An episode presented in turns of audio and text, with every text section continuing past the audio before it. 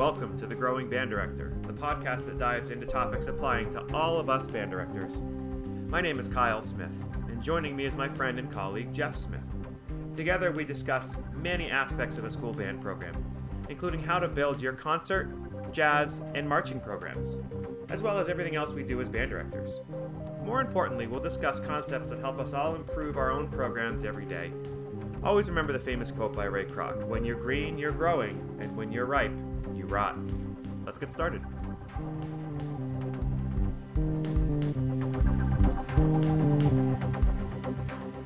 Welcome, everybody, and happy summer if you're listening to this in summertime. Um, this is uh, episode number 20, and just a quick note that this is going to be in a two part series um, of grade four music. So, this is going to be part one uh, of some of my favorite pieces. So, I, I, was very happy to sit down and share some of this music with you, uh, and I hope you guys enjoy it. We'll have part two coming out later this summer. Welcome back, everybody, to another episode of the Growing Band Director podcast. Uh, this is episode number 20, and it's all about some of my favorite grade four pieces that I've used with students. And for those of you who are, are, are commonly playing grade three music but not able to do grade four, I hope you listen to this music and you find it worthwhile not only to cleanse your listening palate during the summertime, but also to just hear what's out there in some of the grade four level. Because even though your your group might not be ready for it yet, um, if you keep working, keep improving as a teacher, and your kids keep improving, then there's a very good chance that you'll be having a group that's ready for this in a little bit. And you want to have stuff ready when it's time. Uh, also, some of these pieces are listed as a three and a half, but I view them more as a four. Um, but the whole piece isn't necessarily a four. It might be if you have a strong percussion section, the rest of the piece is really a three, or or vice versa. So you know, always know your students, and just because it's a four, make sure you listen to it. Um, if you're on that grade three cusp already, and uh, and I think you might find some stuff that would would work for your group eventually. Um, the grade two teachers, grade one teachers, grade half teachers, obviously this is going to be out of that realm, but I hope you enjoy listening to the music and and really uh, cleanse your palate a little bit as well. And you know you've you've all performed music like this and and much harder uh, in your past careers, and it, it uh, it's just nice to listen to great music sometimes. So I hope everybody uh, gets something out of this episode these these pieces are 20 of my favorite grade four pieces and they're just spectacular so um, the first piece we're going to listen to is entitled Charm by Kevin Puts.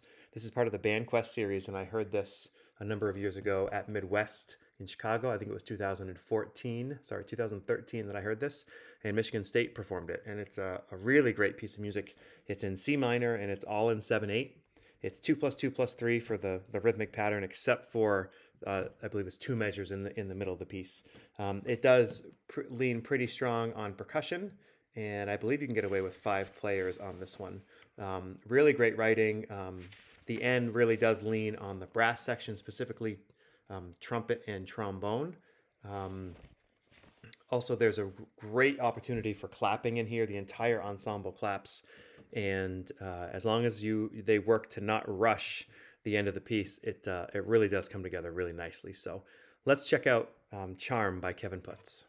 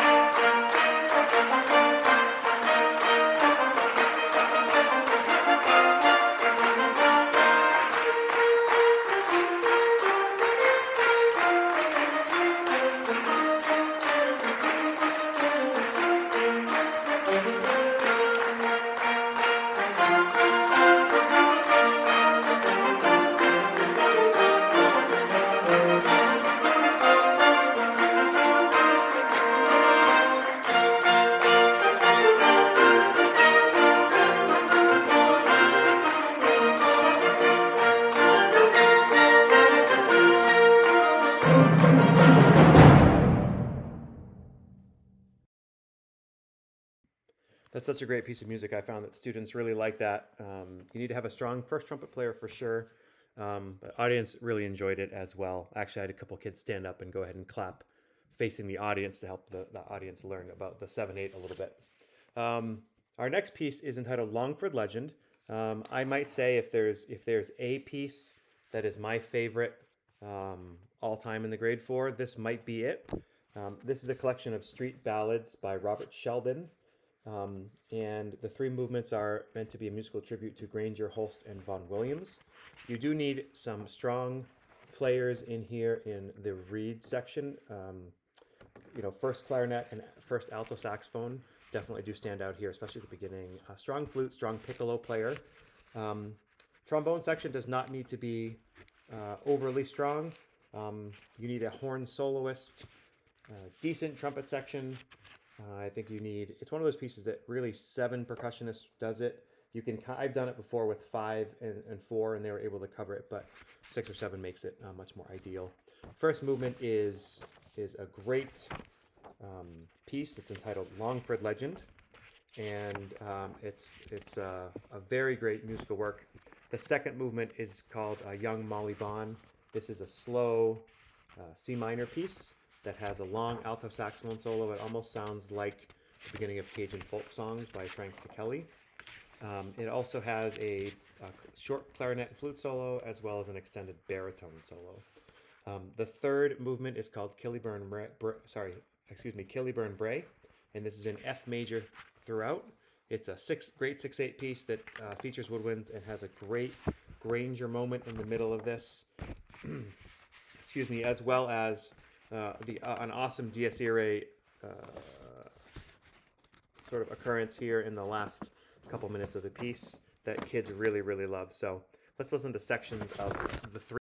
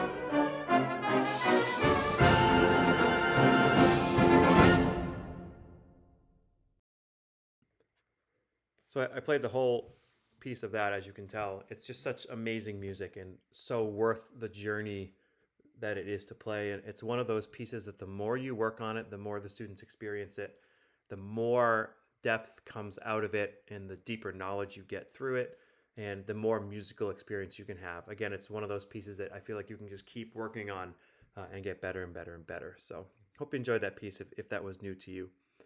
Um, the next piece is going to come from a three movement suite by um, Andrew Boysen Jr. This is his middle movement of his folk song suite uh, entitled All the Pretty Little Horses.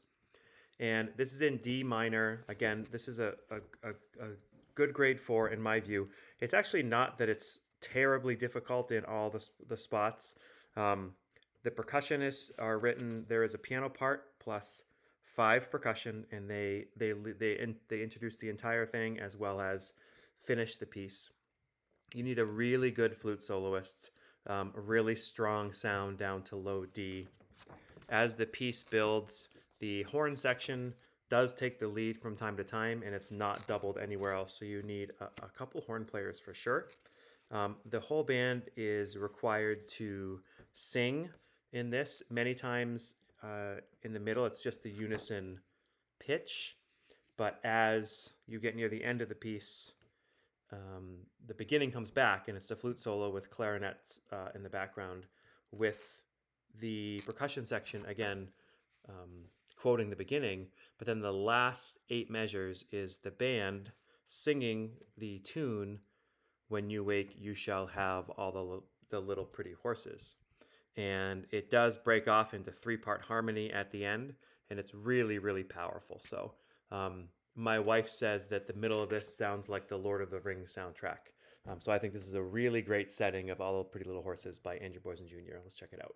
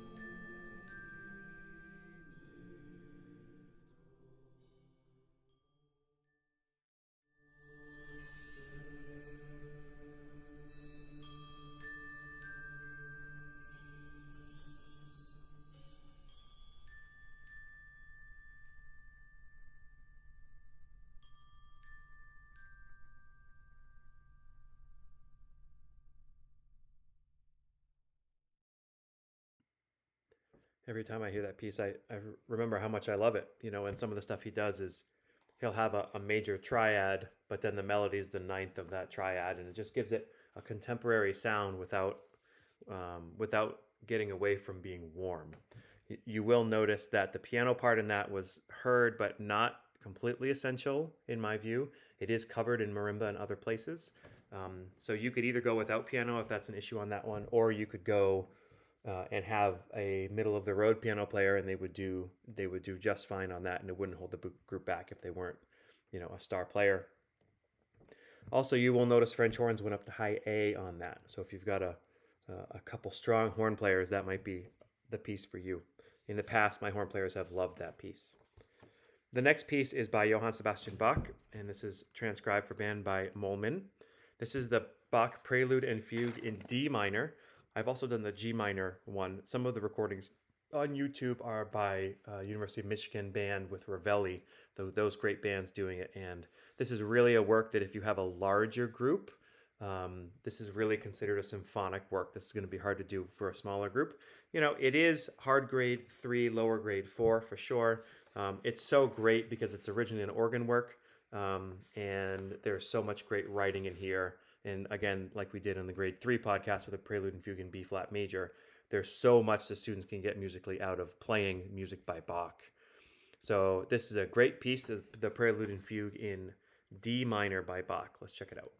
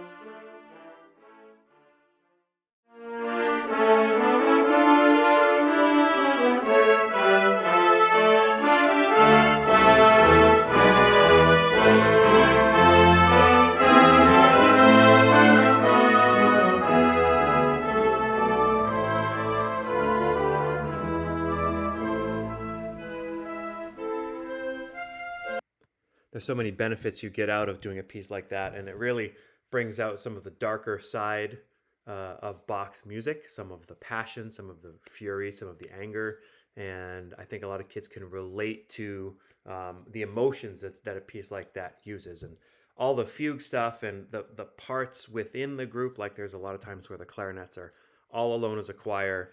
Um, but then there's a lot of times where like it's bassoon and tenor sax and bass clarinet and euphonium and they have these moving lines together.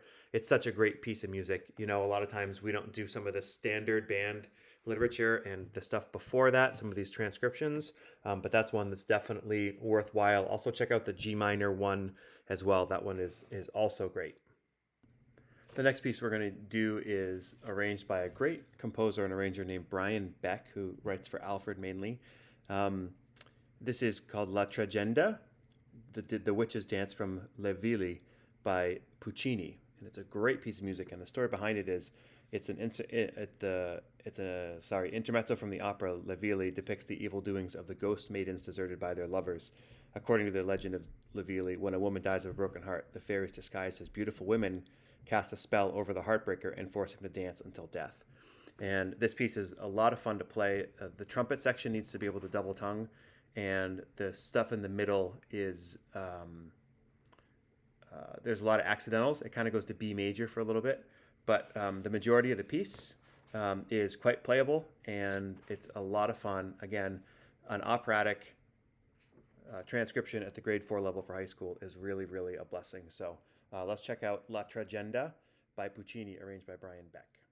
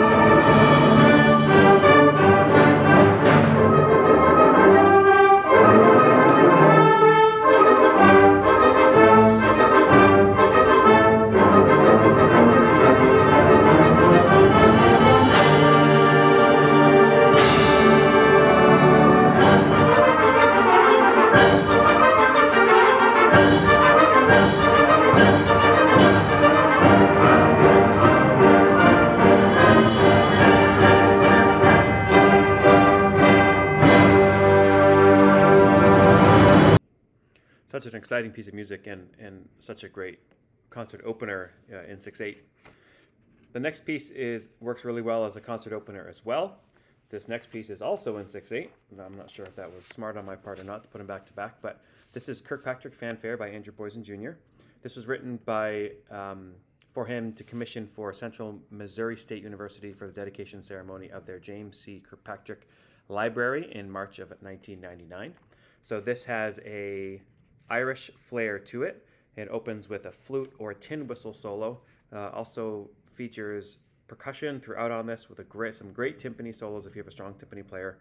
Um, there's also so short solos throughout for bassoon, for tuba, and I think that's it for some for oboe as well. Um, the trumpets and trombones really need to be strong on this one for sure, um, as they do go up to uh, high high C for trumpet, high F for trombone. Um, horns have a great part on this as well. So hope you enjoy Kirkpatrick Fanfare.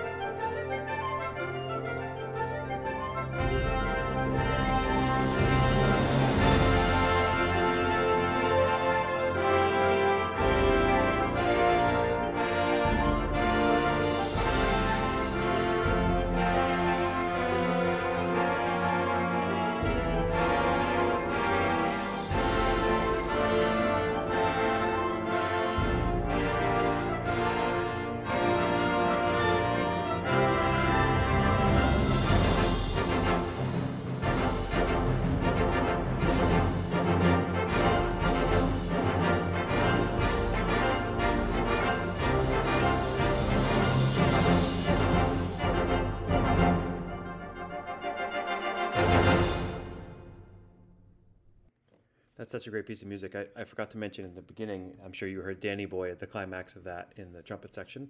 Um, and if you're going to do an Irish tune, obviously you, you, need to include that one there. And um, he did a great job writing that piece, and that piece has been really, really popular for about two, two, de- two decades now. So I know a lot of you know that piece. Um, one other thing on that one, to do it properly with all the parts covered, you really do need four French horn players. So that one that that's one that's limiting limiting if you don't have a full horn section. But it's such a great piece of music.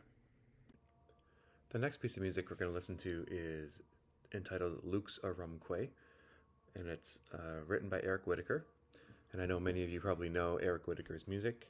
Um, this was done in 2005, and he was sort of the first composer to really make it common to take multiple chord tones and put them all together, like have a chord and then, you know, like a C minor chord and then add a B flat major chord at the same time. And uh, so there's a lot of contemporary harmonies in this one.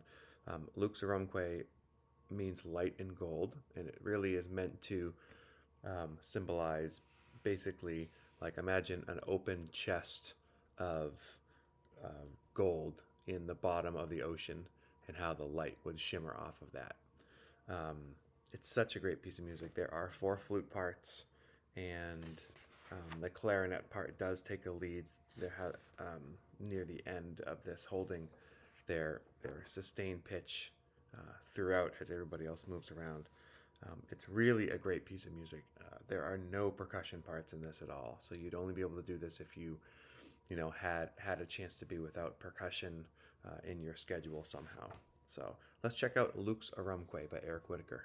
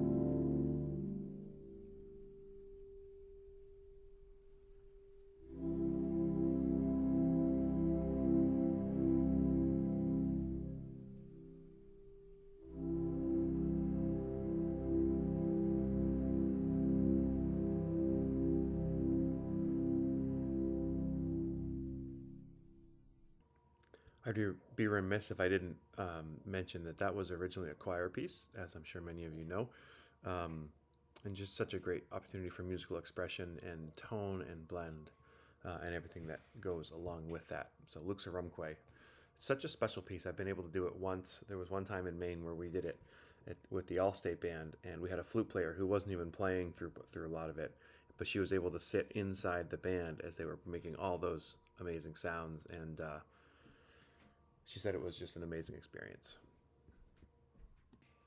The next piece of music we're going to listen to is called Fantasy on a Fiddle Tune, um, and this is by, written by the great Pierre LaPlante. Um, again, if you if you listen to past episodes, we've we've discussed Pierre LaPlante's music, and it's just such great Americana music um, for teaching. And as my friend Tom Lazat always says, it's a gift that keeps on giving. Um, Pierre LaPlante's music is is always very rewarding. Um, this piece is Fantasy on a Fiddle Tune. Uh, it's based on the traditional tune Old Joe Clark. Um, there's at least two versions of this old melody, and there are no doubt other variations as well. The tune used here is found in many folk song collections and is, and is of particular interest because of the bluesy tone of the lowered seventh in the opening measures of the verse, which is exploited more thoroughly in the down tempo middle section of the fantasy. Mm, let's see what's next. The piece concludes with a lively canonic tra- treatment of the fiddle tune. The introduction, interlude, and coda are fragmented treatments of another old time melody called Arkansas Traveler. So, this is great Americana music. Let's check out Fantasy on a Fiddle Tune.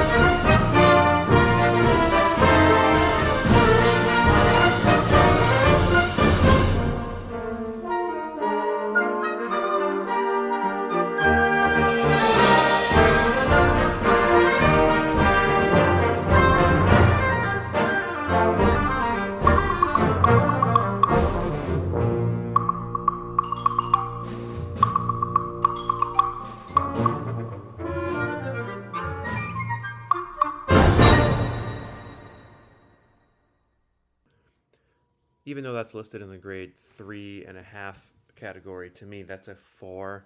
I mean, you heard right at the very end the articulation and soloistic playing and the clarinet choir at the end.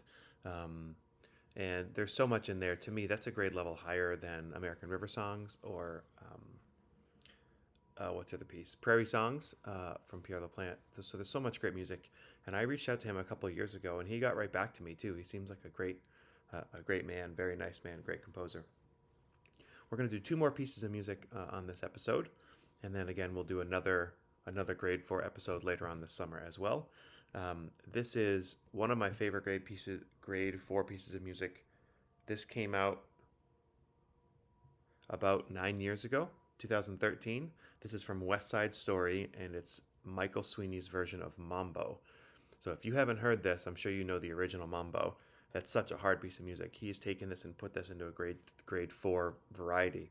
It is actually very playable, and it sounds like the original. Um, you would want to do this if you had a strong percussion section. There's one, two, three, four, five, six percussion parts on this, and there's tons of Latin percussion in here, as you can imagine. It is in cut time throughout, and it's such a great piece of music. Kind of leans heavily on the the woodwind section here at the beginning as well. So, again, Michael Sweeney, whether you're doing grade one or grade four or five, or classical music or jazz band music, there's so much here to do. So, he's such a great writer. Let's check out Mambo from West Side Story, arranged by Michael Sweeney.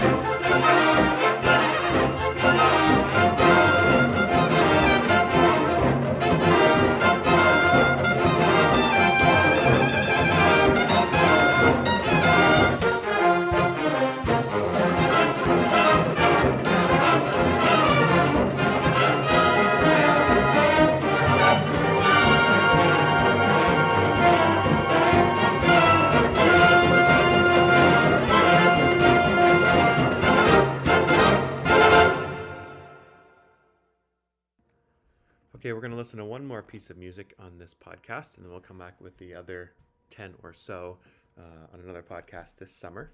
Um, this is entitled Sevens by Sam Hazo. And Sam's a very nice man if you haven't had a chance to meet him.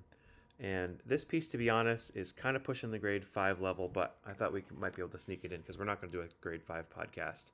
Uh, I don't, at least I don't have plans to. Um, so, you know, this one really, if you have the right players, I think does sneak into the, the harder grade four, um, even though there's a lot about it that's not very easy. Um, but I have done it with bands that were kind of hard grade four bands, and uh, and they did it well. It was commissioned by CBDNA uh, Consortium, and the purpose of this piece is basically to write. He was asked to write a barn burner, and he was reflecting on the impact that that Gershwin's Rhapsody in Blue had about how he basically took the jazz idiom and the classical idiom and, and melded them together.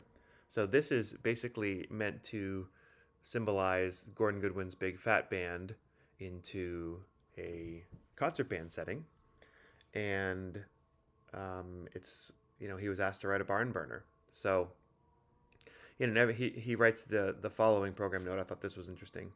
In an effort to write the modern day barn burner as well as a tribute to appreciation to George Gershwin and Gordon Goodwin, I picked the concept that the seventh was the musical interval that Rhapsody in Blue kept so prominent.